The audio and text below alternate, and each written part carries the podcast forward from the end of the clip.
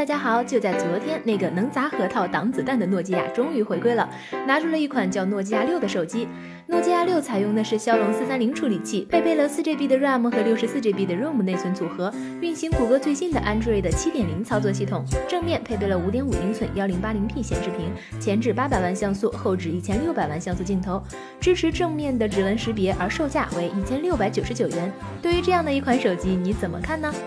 好了，我们再来看下一条新闻，是关于 PS 的。数字图形处理软件开发商 Adobe 目前发布的一段视频显示，该公司正在开发基于图形编辑应用的语音数字助理功能。这意味着未来用户将可以通过语音来操作 Photoshop 了。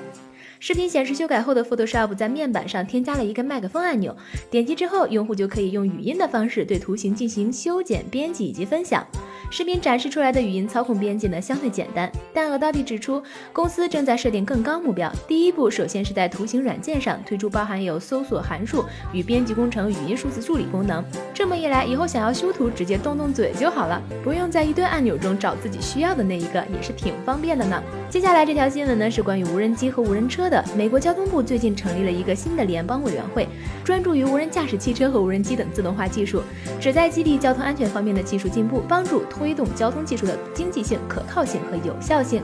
这个委员会网络了众多业内人士，包括通用公司 CEO、洛杉矶市长等等。而委员会的第一次会议呢，将于一月十六号举行。不知道到时候这一帮大佬们能够讨论出什么方案来。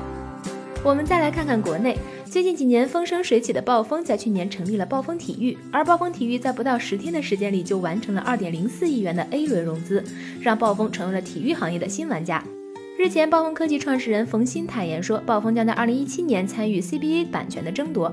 在目前好的赛事版权几乎被瓜分殆尽的状况下，CBA 的转播权被看作是最后一块金矿，很多公司都在争夺。虽然目前关于价格大家都不愿意透露，但是冯鑫表示，鉴于之前中超版权被卖到八十亿元的先例，CBA 的版权费也一定是非常高。我觉得呀，对观众来说，版权被什么平台买去了，我们并不关心，最重要的是能不能给用户提供最优质、最实惠的资源呢？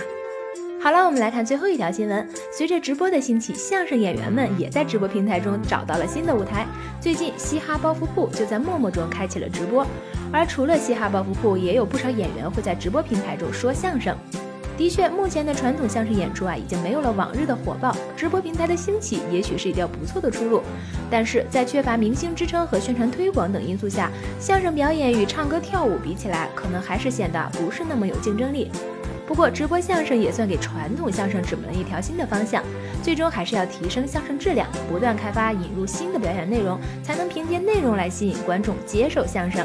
好了，今天的晚报就是这样，欢迎大家下载凤凰 FM，继续关注凤凰科技和泰克斯，我们明天见哦。